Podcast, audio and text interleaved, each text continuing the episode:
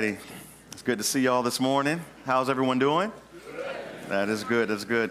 It's good to see you in the first service. Somebody corrected me last time because I've been saying that the second service folks are kind of rowdy. So I've been calling them the rowdy second service. And uh, but somebody from first service was there that day, and they said, you know what, we're live in first service too. So if that's true, let's give the Lord a hand. I don't, I don't know. Uh, okay, good. Um, and if you need a Bible, raise your hand. I just want to pass one to you. You need to see the scriptures for yourself never trust anyone in the pulpit. The word was written to you to receive directly from the Lord by His Spirit. And so get one in your hand. And um, if you're visiting for the first time, just so I know who you are, raise your hand. Let me see you. If there's anyone visiting for the first time, welcome to Calvary Chapel. Um, anyone else? All right. Good, good. Welcome to Calvary Chapel. I think I've seen you before here, maybe, but well, if not, if I haven't met you, shaking your hand, hug your neck, I love to do that before you leave. Um, and I'm glad to be here. If you're visiting, my name is Pastor Kevin, by the way, and I'm so glad you're worshiping with us. And I'm glad to be back home. I might as well have stayed. no, I'm glad to be home. I think maybe some of y'all miss me. Um, I was in a, another country last week uh, called California. and uh, truly another country, it seems anyway. Um, anyway, I'm glad to be back uh, in the East, on the East Side, and uh, here at Calvary Chapel. And if you have been with us in our study in the book of Revelation, you know we're still in chapter 3 with hopes uh, of finishing it today. Um, as we're going to pick it up in chapter 3, verse 14 is where we are. As we've been studying through the seven letters to the churches, um, and if you're new to Calvary Chapel, any given time we're together, one of our distinctives is that we're traveling through a book of the Bible corporately, chapter by chapter and verse by verse, uh, and allowing the Word to speak to us as we, as we study it in context, and allowing the Lord to speak and to move, which is such a critical thing, I think, even as we look at the letter this morning to Laodicea I think this is such a critical thing for us to be doing in the times that we live in. Um, not that it's far or different than what the Lord intended it for us to be doing, but uh, I'm so thankful now for 12 years. What is today's date? Anybody? 16th. So the 21st of February makes 12 years. I keep forgetting that. And so, yeah, it'd be 12 years since we started studying the Bible as a small group on a Thursday night down the street at the uh, Kids 'R' Kids building. Um, and it was, you know, a lot smaller then. It was at least, there was 20 something of us in, in a room. And I think we began uh, in the book of Acts, I believe. And, uh, you know, God blessed that. And so 12 years later, the Word of God is still producing fruit here. Um, and as I've been telling you, it is the Word of God that produces fruit within the church. It has power. And uh, many overlook that to uh, get into other things. And we want to be careful with that. And so, if you remember, even as we begin to think about these seven letters, you remember that we do apply these, uh, you know, looking at them from a literal local church that existed in Asia Minor. Y'all remember that, right? During the first century, one of the cities was Laodicea. Um, and so one of the churches was written there, but we've looked at all of them. And so we have the local application, Jesus drawing from some of the local now historical facts about the area and how it was impacting the city as he uh, exhorts each church and each location. We know that. But we also know that each one of the churches had to read the other six letters as well. So each church actually read seven letters. And we know that because it keeps saying over and over and over the warning is, He who has an ear, let him hear what the Spirit says to the churches, plural, right? So if you lived in Ephesus, you read Laodicea, the letter to Laodicea. But that also tells us that as individual Christians, we have to read how many letters? Seven letters.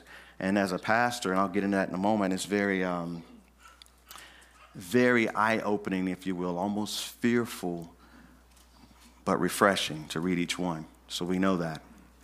So as a congregation, we have to look at the letter and we have to say, you know, which one of these conditions that we're looking at is prevalent here at Calvary Clayton right now. And that's important because we have to also evaluate it individually. Mm-hmm. And if it's in the church, it's impacting us individually, right?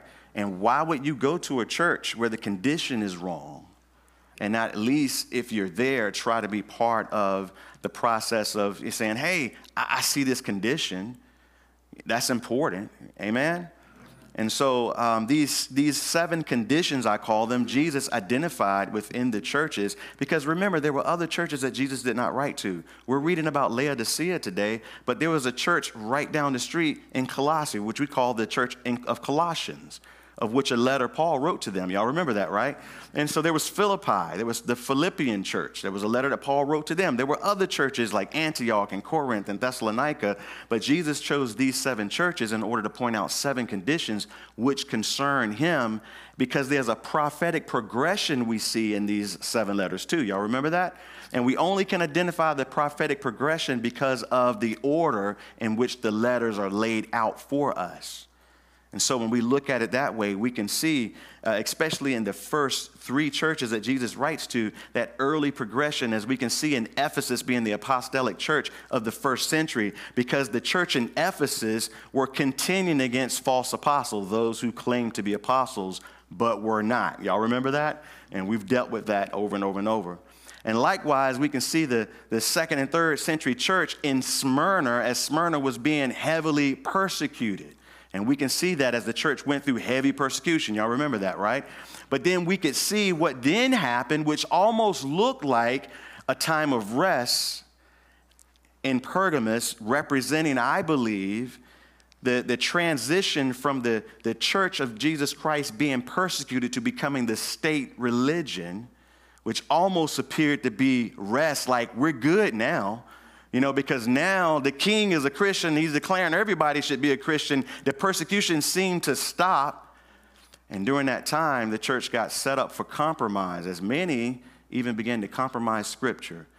And they began to say, well, you know what? We're not looking for a kingdom to come. The kingdom has already come. And out of that, was develop a lot of false heresies like amillennialism that, you know, we're not looking for a literal return of Jesus Christ to the earth. We're not expecting him to establish a literal kingdom for a thousand years. We're not even looking for the rapture to occur anymore because things are good. But that quickly led to some dark age stuff, which I believe Thyatira represents the dark age, whence that state religion got solidified into a universal Catholic church, which began to really take things in the wrong way, and a lot of horrible things happened. And I believe we can see that in Thyatira. But then when we get to Sardis, Jesus says this You've got a name that you are alive, but you are what, y'all? Dead. Y'all remember that. And that speaks of that name, that reputation, that former glory which probably to some degree represents the Protestant Reformation, where all of these churches have a name attaching them to it that they are alive because they can identify with John Wesley and Martin Luther and many of the, uh, the things that the Holy Spirit, the movements that he had to get the church uh, going in the right direction, but now are dead, and we can even see that. Leads us to the last two churches today the lukewarm church of Laodicea, but the last time we were together, a glimmer of light was the church of Philadelphia, the church that, remember, kept the word of God, taught the word of God, practiced the word of God, and kept his name. Y'all remember that? And so these last four churches, it begins to shift because you remember it was it was Thyatira that Jesus said to some of them, that they were going to get thrown into what? Great tribulation, while as those who were faithful had to hold on until he came. In other words, kind of resembling his coming for the church. Sardis, we learn, he said to those who overcame, they would be clothed in white garments, and he would not blot out their name. They would make it. And then to Philadelphia, because they were faithful to keep his word, he was going to keep them from the tribulation that was coming upon the whole world. And we see those pictures through all of this. And it's, it's interesting because what we know from God is that God can judge society morally. He often does. Remember that? In the Old Testament, He gave the, the, the land of Canaan 400 years to repent until He could see that there was nothing left. And then He sent Joshua and the boys and Israel in to, if you will, establish Israel and to judge the Canaanites. You know, God knew when it was time for him to judge Sodom and Gomorrah as he pleaded with Abraham, or Abraham pleaded with him. And God said that I wouldn't spare the city for a certain number of righteous. But he removed his righteous before he judged the city. Y'all remember that, right? From the Old Testament. And so God can look into a society and he can, he can discern where it is. And I believe he can look into his church at any, any particular age of the church and he can see the condition of his church, whether a congregation or the church as a whole. And I want to keep that in mind as we now turn to this, this final church here, the church of Laodicea. Let's stand and let's read it. We'll pick it up in verse 14.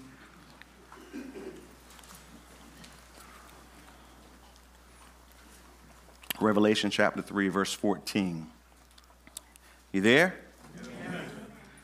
And to the angel of the church of the Laodiceans write, These things says the Amen, the faithful and the true witness, the beginning of the creation of God. I know your works, that you are neither cold nor hot. I could wish that you were cold or hot. So then, because you are lukewarm, and neither cold nor hot, I will vomit you out of my mouth. Because you say, I am rich and have become wealthy and have need of nothing, and do not know that you are wretched, miserable, blind, poor, blind, and naked. I counsel you to buy from me gold refined in the fire, that you may be rich, and white garments, that you may be clothed, that the shame of your nakedness may not be revealed and anoint your eyes with eye salve that you may see. As many as I love, I rebuke and chasten. Therefore, be zealous and repent. Behold, I stand at the door and knock. If anyone hears my voice and opens the door, I will come in to him and dine with him, and he with me.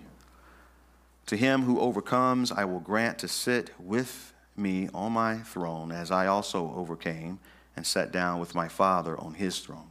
He who has an ear, let him hear what the Spirit says to the churches. Lord, we do thank you this morning. We pray, Father, that you remove all of the things from our hearts and minds now, the, the cares of this life, the burdens of our hearts, the distractions even from the room, that you would speak to us by your Spirit as only you can, Lord God, that you would continue to conform us to the image of your Son.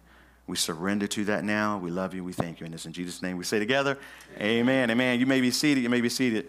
So, as we turn to this last letter, seems like, you know, uh, like a, a, journey within a journey, you know, that we're coming to the end of. And I, I pray that you've been blessed. But we have to consider this one with an open heart. Everybody wants to be the church of Philadelphia in their hearts and their minds. Every congregation would like to identify with the church of Philadelphia. And the truth is, that's a really, really uh, horrible way to approach the letters.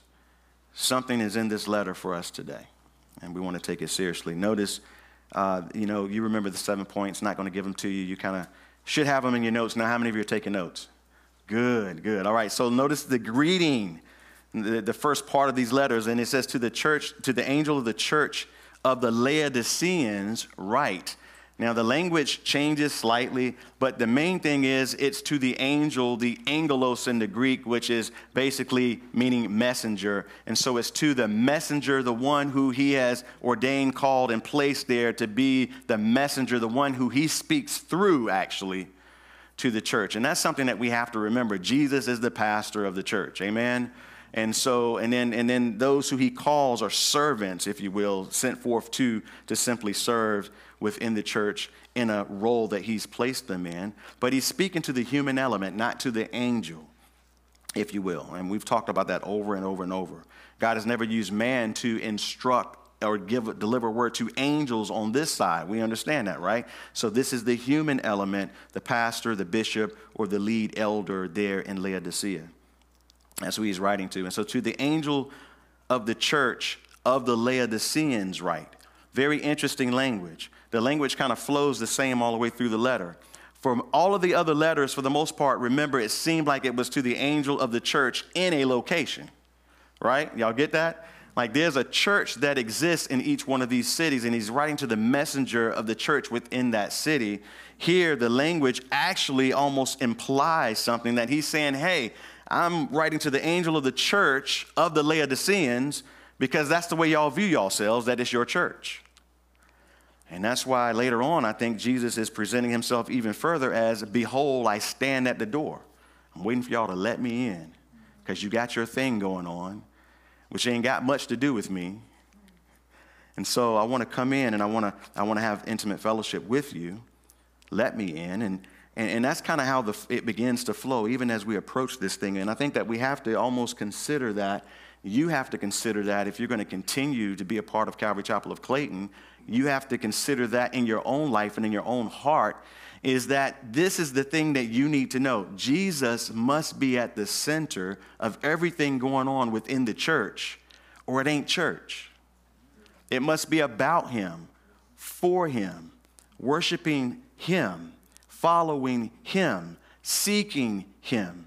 Because if it's not that, it is a maybe an amazing country club, or as I've told you, an amazing business that some group has launched through some organized church planning network of some sort who has a plan that's so perfect they can launch a church anywhere, anytime, and, and, and basically start a business. And people flock to it and give their money to it because they want to be connected to God. But what they're often missing is is it Jesus centered, Jesus led? Remember, I told you the difference between a church that's alive, in my opinion, and a church that's dead is a church that's alive is still hearing his voice and answering it and being obedient to what he's saying. And that's, look, that is the scariest part of this as a pastor because it's very easy the way church works today when you get a staff going and you got some people around and stuff is happening. It's very easy to set the agenda and go. It's very easy to do that. We can do a lot of stuff. We actually have an army of volunteers here at Calvary Chapel of Clayton. For 12 years, that's kind of been proven, but we don't want to operate that way, do we? And I think you don't want to operate that way. You need to evaluate what you're doing in your life as a Christian. Are you, are you doing it with the motive to please your Savior who died for you? Is it all about Him? Are you going to Him daily? Are you spending time with Him? Is He speaking into your spirit from His Word and leading you? Are you hearing His voice? That's a struggle for all of us, isn't it? But it's necessary. I'm going to ask that question again because y'all left me hanging like I'm the only one. That is a struggle for all of us, isn't it? Yeah, because Satan is very crafty. And see, the Laodicean church is the most dangerous of all. Because this is a church that has, if you will, kind of set Christ off to the side and now is wavering in the world. And so, to the angel of the church of the Laodiceans, write. Now, listen, let me give you a few pointers about Laodicea just so we can stay on point. Historically, the church in Laodicea, or the city of Laodicea, like its two neighboring cities, Hierapolis and Colossae, were destroyed. And often, often, this whole region was plagued by earthquakes. But we know in AD 60, roughly, this whole area was hit by a major earthquake. Remember when we were going through the book of uh, Colossians, I told you about it. It was probably a year or two after Paul wrote the letter to the Colossians, and he told him to make sure that the, the Laodiceans read that letter. Do y'all remember this? And you, Colossians, read the letter from the that I wrote to the Laodiceans. Well, about a year or two later, the whole area was hit with the earthquake. Colossus was destroyed and not rebuilt. And Rome sent, if you will, uh, word to the area that they wanted to bring or provide aid, federal aid, if you will, to help them rebuild. And the, listen, the city of Laodicea was so wealthy that their response was, no, thank you we need nothing. We got this. And the reasons why is because they were very wealthy. And one of the other things about Laodicea is their industry was amazing. Number one, they had three main areas, if you will, that they were very prideful of. They were the banking center of that region of Asia Minor, all of Asia Minor, because they, they had a gold exchange. They, they were very wealthy. They had done very well for themselves. And two of the um, industries was one was textile. They had a glossy black wool that came from these, uh, these goats with black wool, actually, that they were breeding there. And they would take that and, and wove it into a very fine uh, fabric garments that they would wear, outer garments, and they were very famous uh, within the Roman Empire. People loved them, and they were very well known for it. And so that's one of the industries. There was also a medical school there, and they would take some of the, the um, if you will, the elements of the earth there, and they would develop various types of medical products. One was this eye salve that they would create into a powder, and they would distribute it throughout the empire. And they were very well known for that, and they grew very wealthy because of all of that. And they were located on, a, on, a, on, the Lycus River. And the Lycus River is very interesting because what would happen is they would have nice fresh water flowing in the spring of the year, but in the summer it would dry out, and they would have to, if you will, pipe their water in using aqueducts from Hierapolis and Colossae. And Hierapolis was known for hot springs. How many of you from California have been to the hot springs? Yeah, I've been to the hot springs uh, a couple of times, and, and, and people love that stuff, you know, and they hang out and, you know, they bathe in it. But they would pipe their water from, from that area, especially in times when the fresh water wasn't flowing, and it would start out very hot, but by the time it would get to them, uh, collecting all of the sediment and the minerals within the water, it would be lukewarm and not very well to taste, if you will.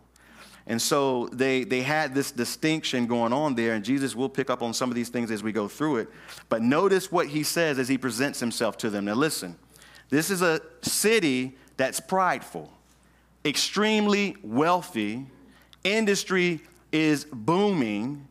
And, and they feel they have need of nothing. And so Jesus writes to them and he says this in verse 14. He says, These things says, notice the Amen, the faithful and true witness, the beginning of the creation. Now remember, Jesus always presents himself using imagery mostly from chapter 1. And what he does is he presents himself to the church based upon the condition that they are experiencing, what they may be lacking, or what they need. And he says here, these things says the amen. Now we use amen often as a tagline at the end of a prayer, don't we? Okay, good. Nobody said amen that time. All right. Um, but it would be okay if you did because it, when we say amen, what we're saying is that's true and we agree with it. You know, what we're saying is exactly, that is exactly right, and we're in agreeing with it. And so, amen, listen, he's saying, I am the amen. I am the one who is true. I'm the one who's steady, unchangeable, true in every way and I am the one who, if you will, it, it, it all begins and ends with me. I am the truth. And they needed to know that because as they, as we go through this, we'll begin to see that they were, if you will, not standing for truth at all. He says, These things says the Amen. He says the faithful and true witness, which we love. And that's a picture from chapter one because Jesus is the faithful and he is the true witness. He will witness truthfully about you before his Father, and he has witnessed of his Father before men, hasn't he? He doesn't waver at all. Jesus is truth and he speaks truth. And that's what he's called the church to be. But sometimes we begin to waver. We don't always speak truth because truth is not popular. And we need to think about that even as a congregation. I believe that Laodicea and the church that was present there began to waver. Are we wavering? Are we standing for truth? These things says the amen, the faithful and true witness. Notice this, the beginning Look at it with me at the end of verse 14, the beginning of the creation of God. I love this. Beginning here, it means origin, that by which anything begins. The first person in a thing or in a series of things. So literally, Jesus is the origin of the creation of God. We know that in the beginning was the Word, the Word was with God, the Word was God, and everything was made by Him. Not anything was made unless it was made by Him. So He is the origin, He is the creator of all things. First, we know that. But remember also from chapter 1, verse 5, it says that he is the firstborn from the dead. Y'all remember that? And the firstborn there was the, it meant the preeminent one. And I want to point to this because we've covered it thoroughly already in Colossians and in the first chapter of Revelation. But I need you to understand in case the cults come showing up at your house, they either ride bicycles or they come in cars and knock on the door by twos on Saturday mornings mostly because they can't find you on Sunday mornings prayerfully. And when we get to verses like this, or in Colossians, they try to tell you, see, Jesus is part of creation. He was created, he's just the first one who was created. And what they, they fail to realize is no, he is the origin, the source of creation, and he's preeminent within creation. And so there's two parts of this. As it relates to the creation that you see, Jesus created it as it relates to the new creation, which we are, being in the resurrection, he's preeminent within it because he is the first one. It tells us over in 1 Corinthians chapter 15 that, that Christ is the first in the creation, then afterwards those who belong to him. You follow me? So he begins the resurrection. Colossians 1 says this on the screen. We know it, chapter 1, verse 15 through 18. It says, He is the image of the invisible God. We know that the firstborn over all creation. There it is again. For by him all things were created that are in heaven and that are on earth, visible and invisible, whether thrones or dominions and principalities and, or powers. In other words, Jesus created the angels. Y'all see that, right? He created the angels. The angels worship him. All things were created through him and for him. So he created it all, and it's for his purpose, his will, his pleasure. And he is before all things, and in him all things consist. And he is the head of the body, the church, who is the beginning. He's the beginning in the resurrection, the firstborn from the dead. You see it there? That's his preeminence. He's the first in a new creation because he is the firstborn from the dead. He had to be the firstborn from the dead because if we don't see him in resurrection, we have no hope of resurrection. But because we see that he died and rose again, we know that we're going to rise again.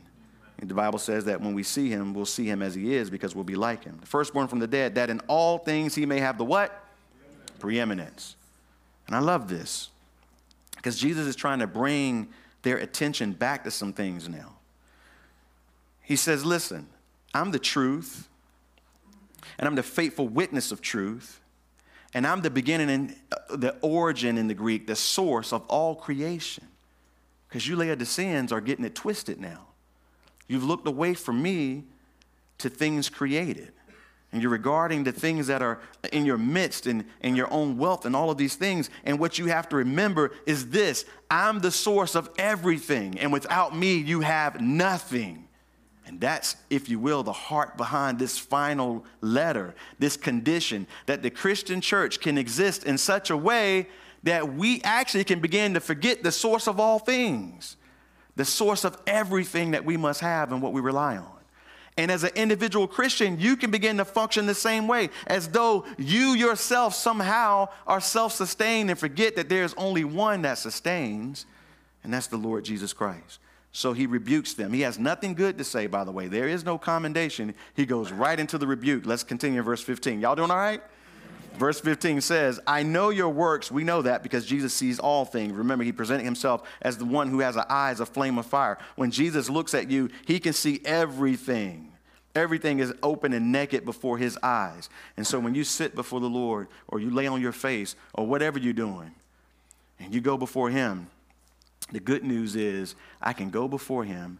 He sees all of the good that's in me, whatever there might be, and all the wickedness. Yet I am not consumed.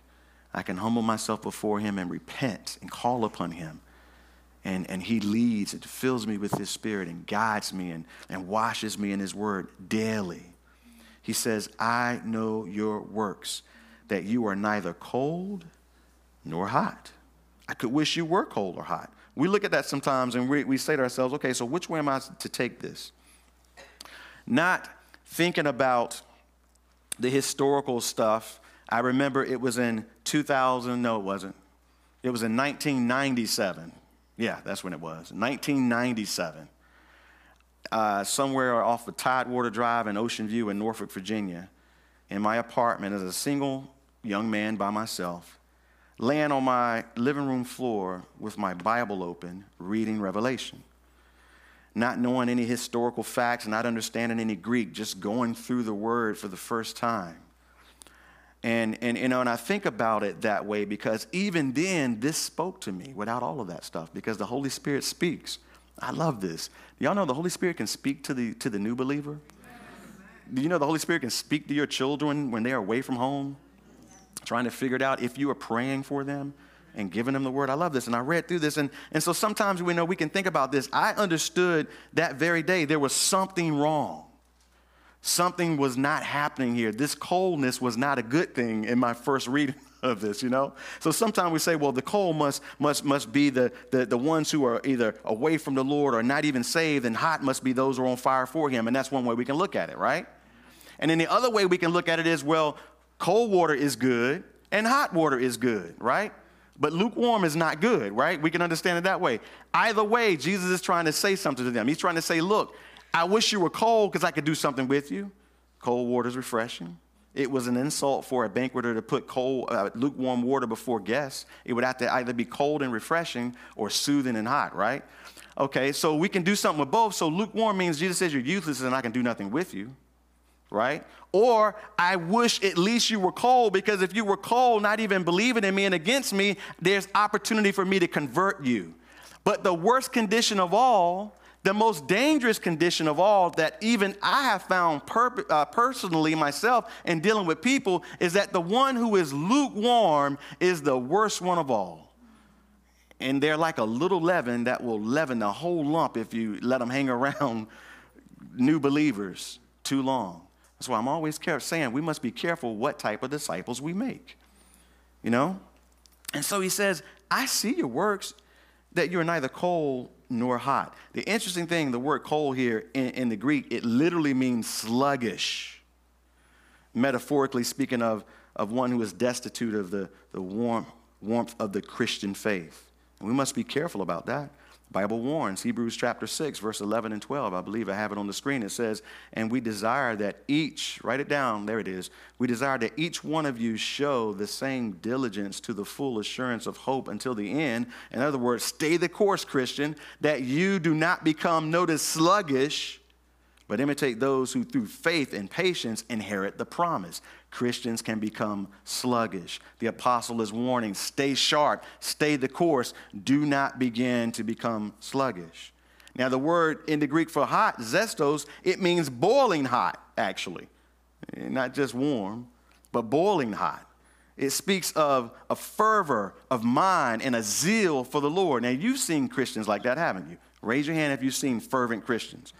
What they're saying in the Greek, when they say that that brother is fervent, they don't mean that, you know, he's, he's a good brother.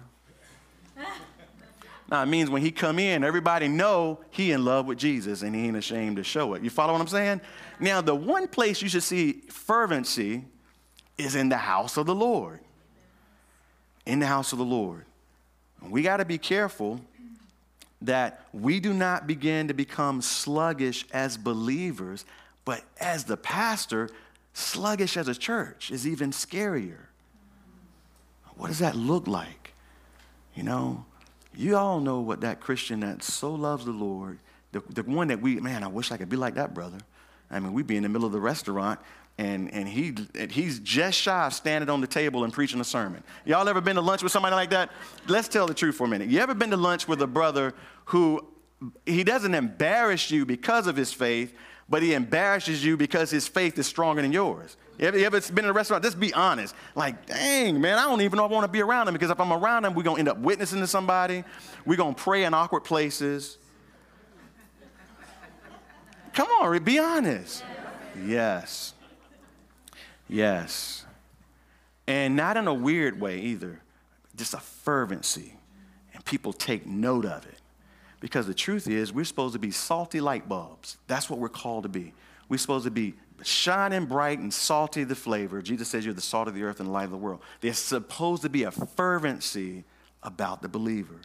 And Jesus looked at them and he says, he says to them, I wish you were cold or hot, but you're lukewarm, you're tepid. Lukewarm, listen, metaphorically, it speaks of the condition of the soul that is fluctuating between two things.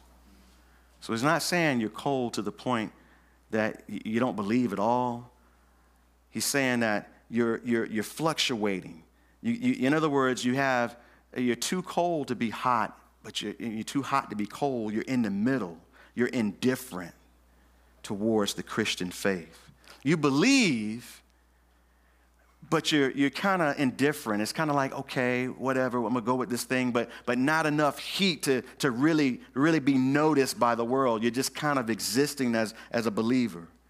You know, we got to be careful of that. In 1 Kings, Elijah said this in 1 Kings 18 21. I love this verse. It came to me. Here's what Elijah said He came to the people and he said to them, How long will you falter between two opinions? I love that. When are you going to make up your mind? He goes on to say, if the Lord is God, follow him. But if Baal, then follow him. Who's your God? And the people weren't ready to receive it. They'd answered him not a word. Well, they answered a few minutes later after he slew 450 prophets of Baal, you know, on Mount Carmel. Then they knew, oh, the Lord answered the, and, and, and consumed the altar.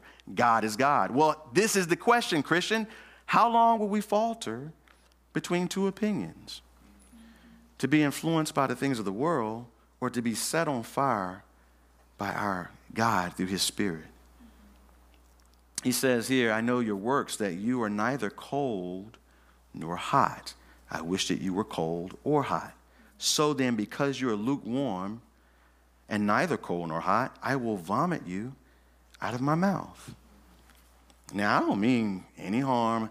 I don't know about you, but that's a scary verse. Look, I know I'm not a child of Jezebel, so I don't have to worry about being killed by death and thrown into a sick bed, right? I'm, I'm a born again believer, so I'm good there, right? I, I know the Spirit of God is alive and well in me. Yes, I know all of these things and I understand these things, but, but this is scary because he's talking to the church and he says that you make me sick, I want to puke you out. That's basically what Jesus just said. Jesus just said, I want, I want to upchuck you because, if you will, I'm trying to get everybody in the room. You're sickening to me.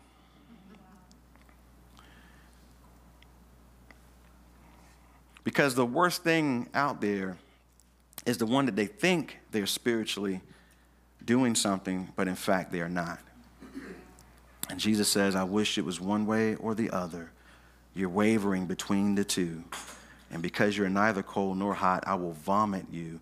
If you're reading the King James, it actually says, I will spew you out of my mouth. The body only regurgitates something that's unhealthy for it and something that's horrible and even even even nasty, if you will, to taste. Y'all know what it means, don't you? You know, you can't stand to spit something up.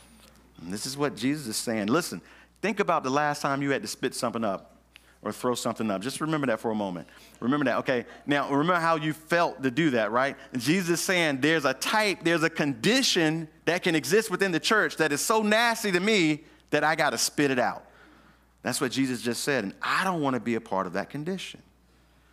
Now, listen, let's look at it because we don't have a lot of time. Verse 17, he deals with the condition a little bit. He gives us a hint towards their attitude. Notice what he says here.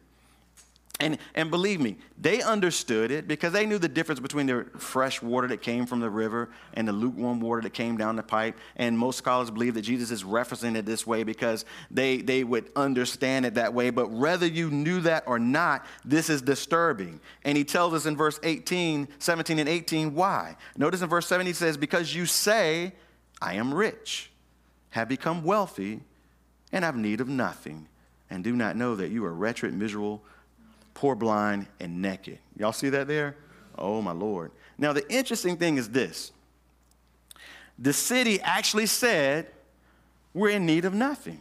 It was a wealthy city. They told the Roman government. It's documented in secular history that Laodicea said to Rome, We don't need nothing. We can take care of ourselves. You get that, right? The interesting thing to me is the fact, listen, that Jesus speaks so specific about the things that they were trusting in that he is able to tell them that this, this particular thing, because what he's saying to them and what I believe is happening is Jesus is identifying that the attitude and the mentality of the world has now crept into the Christian church, and the Christian church is actually functioning the same way. They were wealthy, a wealthy city. The church was probably doing really well as well, and they've adopted that mentality. Let me, let me spend a few moments on it. Notice he says, Because you say that I am rich and in need of nothing. It's a prideful condition that was in the city that's crept into the Christian church. The spiritual condition now reflects the secular pride that's in the world. If you watch long enough, things subtly begin to creep into the Christian church, whether it's psychology or whether it's, uh, you know, materialism all of those things can begin to creep into the church, whether it's the way we worship that resembles the concerts that, we, that the, the secular uh, artists are putting out. All of those things begin to creep into the church. Let me give you a few things about riches in general, okay? Y'all stay with me. Riches can be deceitful. And we need to understand this because the prosperity gospel is one of the ways that it's crept into the church. Pro- the prosperity gospel teaches covetousness, okay? It teaches people to covet things and money as opposed to coveting God or desiring to have God. So riches can be deceitful. Timothy tells it to us this way in chapter 6, verse 17. He says, Command those who are rich in this present age not to be haughty, nor to notice trust in uncertain riches, but in the living God, who gives us richly all things to enjoy. Amen? not to trust in uncertain riches. I always tell a story about a man I knew who was close to retirement. He was in his early 50s and he had done well. And I know this man personally, I won't call his name. He was preparing for retirement, he had plans. And then one day I looked at him and he looked different. And I kept looking, and a few weeks later, he was walking very slow. And I, I, I asked, What's going on? And he had come down with some liver disease, early 50s. Six months later, you know, email went out around the company that he had passed away and when his memorial service was. We need to be trusting in the Lord, right? Riches can be deceitful. It's okay to have things, but it's not okay to let things have you. Riches can, can set us up for a fall. Paul also said in the same chapter, 1 Timothy 6, 9 and 10, he says, But those who desire to be rich fall into temptation and a snare. I just want to mention this to you this morning. And into many foolish and harmful lusts, which draw men in destruction and perdition.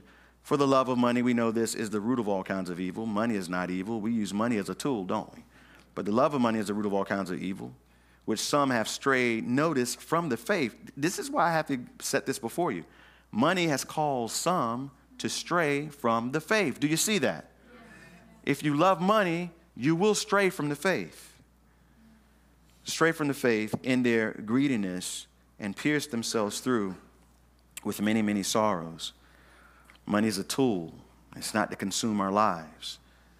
Not that I want to spend time on this, but you can look at your own budget and you can discern if, if you are using money as a tool to worship God and to focus on Him, or if you love it so much it's consuming you and maybe even drawing you away. Look at your budget this week. There needs to be a godly balance. Proverbs 30, I won't finish this section today. Proverbs 30, verse 7 through 9. Maybe you've never seen this verse. I encourage you, if you've never seen it, look at it with me. It says, Two things I request of you deprive me not before I die. Remove falsehood and lies far from me. Give me neither poverty nor riches Wait a minute, Pastor. He's saying, Don't give me riches. Well, just, just hear it out. Feed me with the food allotted to me, lest I become full and deny you and say, Who is the Lord? Here's the danger, you see.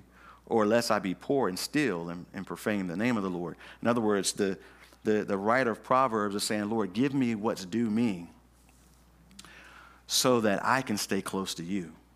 Because I don't want the, the, the, the accumulation of wealth to consume me and I be lifted up with pride, and I'm not even looking at you anymore. See, I believe, it, I just believe this. When it comes to wealth, it's very simple, and I, I guess I'm a camp here since it's already 10:15. I think it's very simple.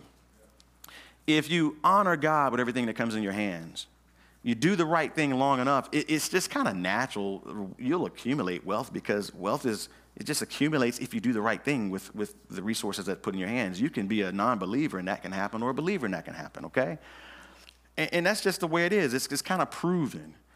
But when it begins to consume you, it becomes deceitful and it deceives you and it, it consumes your attention and your focus and, and it draws you away from the Lord and you begin to pursue after it as opposed to after the God that will allow it to happen in your life.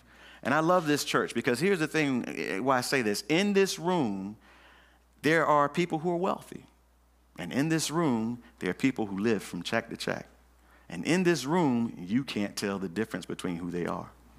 I love that. See, the guy in the parking lot, he can't look at what just came in and determine whether they're wealthy or not because some people are just so, you know, unwise that they just drove all of their, you know, means into the parking lot and they're in debt to be able to do that. And, and there's, there's no wealth at all. They're just in debt because they wanted a nice car so they can, you know, look like something maybe. And then somebody who's truly wealthy might drive in with some, you know, car that gets, you know, 50 miles to the gallon. It's a little old thing and you know, it don't look like much. Yet they're wealthy. You follow me? It's not about any of that, though. And we got to be careful. I'm only camping out here because I can't finish anyway. So y'all just bear with me, okay? and so I believe for the, for the Christian, the Christian is not one who gets consumed by these things. We want to worship God. And we even do it with what He puts in our hands. And we trust Him with everything. You know, I, I think that when we give to the Lord, what happens is He sanctifies the rest and He gives us wisdom and understanding and how to live and how to be frugal and how to do the things that are right in our lives. And Jesus is calling this wealthy church out because they have learned, if you will, or they have strayed away from him and they are now beginning to trust in their wealth and it's consumed them. And see, the church in America is beginning to do the same. Now, hear me out as we got to close. Because now the church, the church now in this last days, there's, there's this condition is prevalent because the church can now begin to say that we don't need anything. We got everything. We got, now we don't, Calvary Clayton, we're not saying that. but they can, you can look at them. They can, they can say, we got big buildings. Now we got to do a new building project because we want it to look better. You know, we got all of these things. We can accomplish whatever we want. Yet Jesus is standing at the door and knocking. And he's saying, if you open up, I will come in. That plead, by the way, when we get to it next week, when he says that in verse 20, behold, I stand at the door and I knock, he's speaking to the individuals within the church. And he's saying, listen, if you would open up, I want to come in. I'll come back to it next week. He says, look at it with me, verse 20. He says, I want to come in. If anyone hears my voice and opens the door, I will come in to him and dine. And for them, they understood it in that world because the church was filled with, with Jews who were still, if you will, that same Middle Eastern mentality was prevalent that to dine with someone was very special. That's why Jews didn't like eating with Gentiles because they believe when you eat together, you become a part of one another. You follow me? And Jesus saying, listen, if you open up, I will come in and I will become a part of you, and you'll become a part of me, and we'll have intimacy together. He's pleading with the individual. Today, he's pleading with the individuals within our church, as well as he's pleading with us collectively. that if you hear his voice and you open your heart, you don't harden your heart, you push everything aside. Bow your heads. We're over time. Bow your heads. Even now, we can come in this room so worried about stuff and what's going on in the world around us and in our lives. And today, Jesus was saying, I don't want you to focus on any of those things. Listen for my voice. Because if you open your heart, I will come in and I will dine with you. Keep your heads bowed for a moment. It was this week, early in the morning. I'm, I'm studying, I'm reading, I'm going through the motions. I'm tired, I'm dozing, sitting on my couch. And I get up, almost time to leave, and I get frustrated. And I was like, Lord, I don't hear your voice this morning. And I'm now, by now, I'm sitting in my closet getting ready to get ready for the day. And and I'm talking to him, and he says, Open it up again. I was reading through, the, through Ezekiel, and there was judgment everywhere. And uh, open it up again, and I open it up again. And as I read that second time, he began to show me things that were concerning my heart right in those pages that was filled with judgment. And he was teaching me even then, as I want to say to you this morning, that, that when we get before him with his word and we press in with him, he speaks to us. And some of you need to hear his voice with more clarity this week. Not Pastor Kevin's voice, but the voice of the Lord through his Holy Spirit as you're in his word. That he can remove all of the things that are distracting you, all of the things of this world and this world system. And he begin to speak to you because that's where it comes alive. That's where our walk with him begins to come alive and it begins to bear much fruit.